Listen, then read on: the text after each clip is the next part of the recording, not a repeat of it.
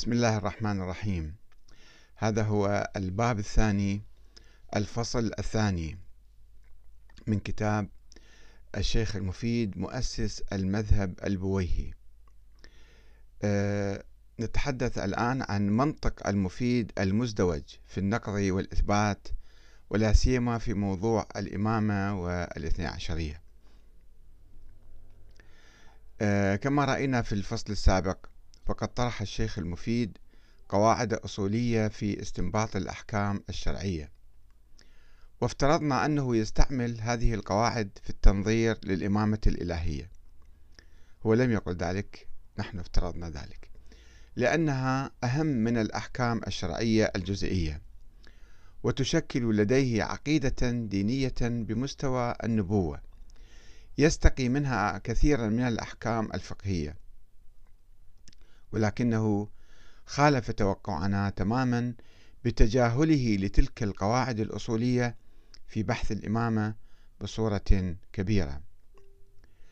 وبالرغم من أن المفيد يعتبر الإمامة أصلا من أصول الدين أو ركنا مهما من أركان الدين وكان يفترض به أن يعتمد في بناء هذه العقيدة على القرآن الكريم إلا أنه لم يقترب منه إلا بالتأويل التعسفي لبعض الآيات في بعض المواضيع الجزئية والهامشية. وأما السنة فقد اعتمد منها على أخبار الآحاد والمراسيل التي قال عنها أنها لا يجوز العمل بها. ومع ذلك فقد اعترف ببناء نظرية الإمامة على أخبار الآحاد وقال ليس يضر الإمامية في مذهبها الذي وصفناه عدم التواتر في أخبار النصوص على أئمتهم ولا يمنع من الحجة لهم بها كونها أخبار آحاد لما اقترن إليها من الدلائل العقلية فيما سميناه وشرحناه من وجوب الإمامة وصفات الأئمة عليهم السلام. ويا ليته اكتفى بذلك وإنما اعتمد كثيرا على الإشاعات والأساطير التي راجت حول نظرية الإمامة دون بحث ولا تحقيق ولا مقارنة مع الأحاديث المؤكدة السابقة المروية في التراث الشيعي. واستعمل بالإضافة إلى ذلك قواعد أصولية مرفوضة من قبله مثل القياس والإجماع والرأي. إن من يطلع على كتابات الشيخ المفيد يجد أنه يستعمل منطقا علميا رائعا في الرد على الفرق الإسلامية والشيعية الأخرى ولكنه يتنكر لمنطقه ويستخدم نفس الطريقة التي يستخدمها الآخرون في إثبات ما يريد. وهذا يعود إلى أنه لم يقرأ التاريخ الشيعي ولم يستمع إلى الأحاديث الصحيحة المتواترة بصورة محايدة وموضوعية. حتى يعرف النظرية السياسية الصحيحة وإنما تبنى مسبقا بصورة تقليدية نظرية معينة وأراد إثباتها بشتى الوسائل حتى لو كانت مخالفة للوقائع التاريخية أو النصوص الثابتة. واستعد أن يشكك ببعض النصوص التي لا تعجبه أو إهمالها أو تأويلها بصورة تعسفية. خلافة الإمام علي. ولدينا أمثلة, أمثلة كثيرة ولنبدأ الآن بموضوع خلافة الإمام علي والنص عليه من الرسول. فهل كان ذلك حقيقة ثابتة أم نظرية مفتعلة, مفتعلة في وقت متأخر؟ يعترف الشيخ المفيد بأن رسول الله صلى الله عليه وسلم قال إن أخي ووزيري وخليفتي في أهلي وخير من وخير من أترك وخير من أترك أترك بعدي يقضي ديني وينجز بوعد علي بن أبي طالب. بما يؤكد أن الإمام علي كان خليفة الرسول ووصيه في أهله ولم يكن معينا من قبل النبي لحكم المسلمين من بعده.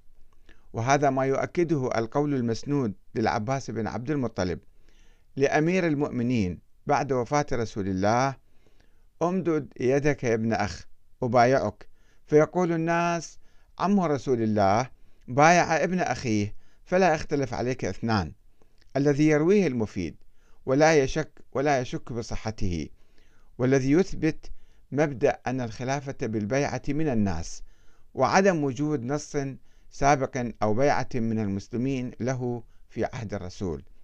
وهو ما ذهب إليه المعتزلة الذين كما يقول ادعوا أن في هذا دليلا على أن رسول الله لم ينص على أمير المؤمنين. وقولهم أنه لو كان نص عليه لم يدعه العباس إلى البيعة لأن المنصوص عليه لا يفترق لا يفتقر في إمامته وكماله وكمالها إلى البيعة.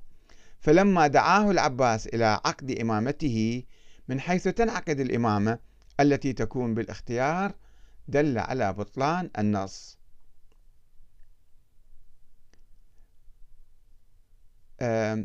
ولا يجد المفيد ما يعلق به على قول العباس إلا بالتأويل حيث يقول هذا الكلام مع وهنه فقد حار قوم من الشيعة عن فهم الغرض فيه وعدلوا عن نقضه من وجهه ثم احتج المفيد بحديث موضوع لا أصل له وهو لما ألح عليه العباس قال يا عم إن رسول الله أوصى إلي وأوصاني أن لا أجرد سيفا بعده حتى يأتيني الناس طوعا وأمرني بجمع القرآن والصمت حتى يجعل الله عز وجل لي مخرجا وعلق عليه قائلا فدل ذلك أيضا على أن البيعة إنما دعا إليها للنصرة والحرب وأنه لا تعلق لثبوت الإمامة بها وأن الاختيار ليس منها في قبيل ولا دبير.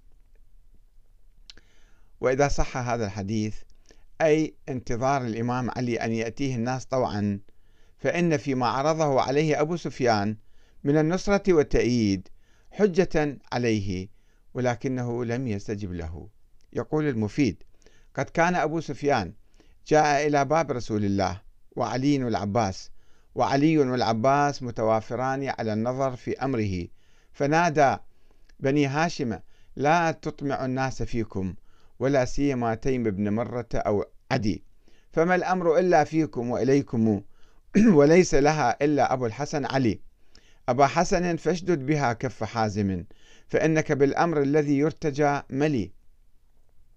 ثم نادى بأعلى صوته يا بني هاشم يا بني عبد مناف رضيتم أن يلي عليكم أبو فصيل الرذل ابن الرذل. أما والله لئن شئتم لأملأنها خيلا ورجلا.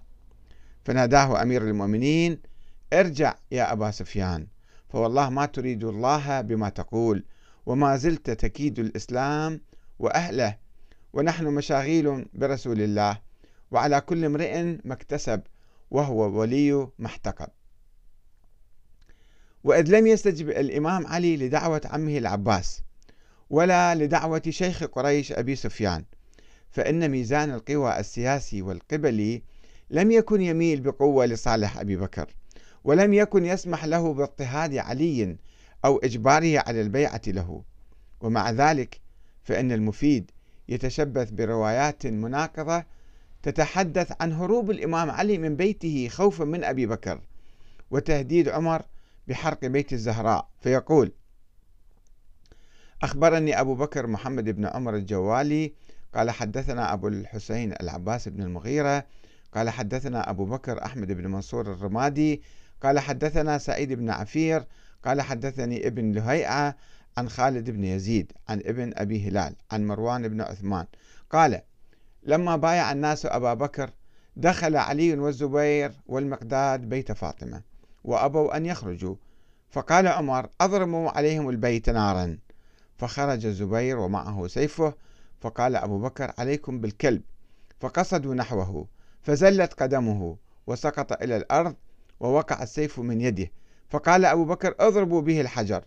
فضرب بسيفه الحجر حتى انكسر. وخرج علي نحو العالية. العالية منطقة بالمدينة خارج مدينة. فلقيه ثابت بن قيس بن الشماس فقال ما شأنك يا أبا الحسن؟ فقال أرادوا أن يحرقوا علي بيتي وأبو بكر على المنبر يبايع له ولا يدفع عن ذلك ولا ينكره. فقال له ثابت ولا تفارق كف يدك حتى أقتل دونك, دونك. فانطلقا جميعا حتى عادا إلى المدينة. وإذا فاطمة واقفة على بابها وقد خلت دارها من أحد من القوم. وهي تقول لا عهد لي بقوم أسوأ محضرا منكم. تركتم رسول الله جنازة بين أيدينا وقطعتم أمركم بينكم لم تستأمرونا وصنعتم بنا ما صنعتم ولم تروا لنا حقا. وبناء على افتراض المفيد لوجود نص من النبي على الإمام علي بالخلافة يغمض عينيه عن التاريخ الشيعي الذي ينفي وجود هكذا نظرية أو معرفة عامة الشيعة بها في القرن الأول الهجري. وقد استعرضنا ذلك في الباب الأول. آه، ويتشبث بأحاديث مروية عن الإمام جعفر الصادق حول الإمامة والولاية ويعتبر قوله حجة قبل أن أن يتأكد أو أو يتثبت أو يثبت حجيته. فيقول إنا نعتمد على الصادق جعفر بن محمد في الأحكام فإنه ديننا الذي نتقرب به إلى الله عز وجل. إذ كان الإمام المعصوم المنصوص عليه من قبل الله عز وجل المأمور بطاعته كافة الأنام مع كونه من سادة العترة الذين خلفهم نبينا عليه السلام فينا وأخبرنا بأنهم لا يفارقون كتاب الله جل اسمه حكما ووجودا حتى يرد عليه عليه الحوض يوم المعاد.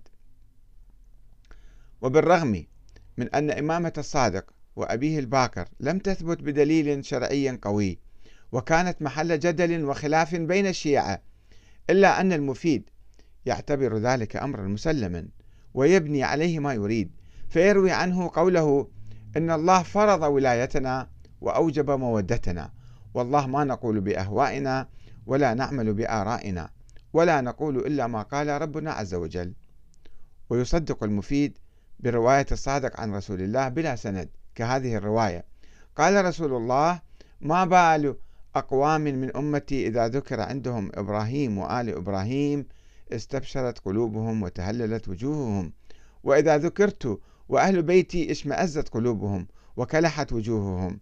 والذي بعثني بالحق نبيا لو أن رجلا لقى الله بعمل سبعين نبيا. ثم لم يأتي بولاية أولي الأمر منا أهل البيت ما قبل الله منه صرفا ولا عدلا. أو صدق الرواة الذين رووا هذه الرواية عن الصادق. ويروي عن محمد بن علي الباقر والصادق. قال حدثني جابر بن عبد الله الأنصاري. قال نادى رسول الله في المهاجرين والأنصار فحضروا بالسلح وصعد النبي المنبر. ثم قال يا معاشر المسلمين من أبغضنا أهل البيت بعثه الله يهوديا. قال جابر فقمت إليه فقلت يا رسول الله وإن شهد أن لا إله إلا الله وأن محمد رسول الله فقال وإن شهد أن لا إله إلا الله فإنما احتجز من سفك دمه ويؤدي الجزية عن يد وهو صاغر. ثم قال من أبغضنا أهل البيت بعثه الله يوم القيامة يهوديا فإن أدرك الدجال كان معه وإن, لم وإن هو لم يدركه بعث في قبره فآمن به.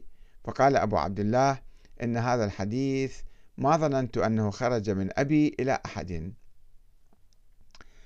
ولو روى هذه الأحاديث رجال غير الباقر والصادق لبادر المفيد إلى التشكيك بصحتها والسؤال عن سندها وقال عنها أنها أخبار أحاد وقام باتهام الراوي لها بافتعالها وأنه له مصلحة سياسية في روايتها كما يفعل مع أحاديث وادعاءات الفرق الشيعية الأخرى. ولكنه قرر منذ البداية التسليم بصحة كل ما ينسب إلى الباقر والصادق. حتى لو كان خبر آحاد أو خبرا مرسلا ومقطوعا لأنه يعزز نظريته المسبقة بإمامة أهل البيت. ولم يتوقف المفيد ليسأل نفسه ويقول لنا كيف عرف أصمة الباقر والصادق؟ وكيف تأكد من وجود النص عليهما من الله؟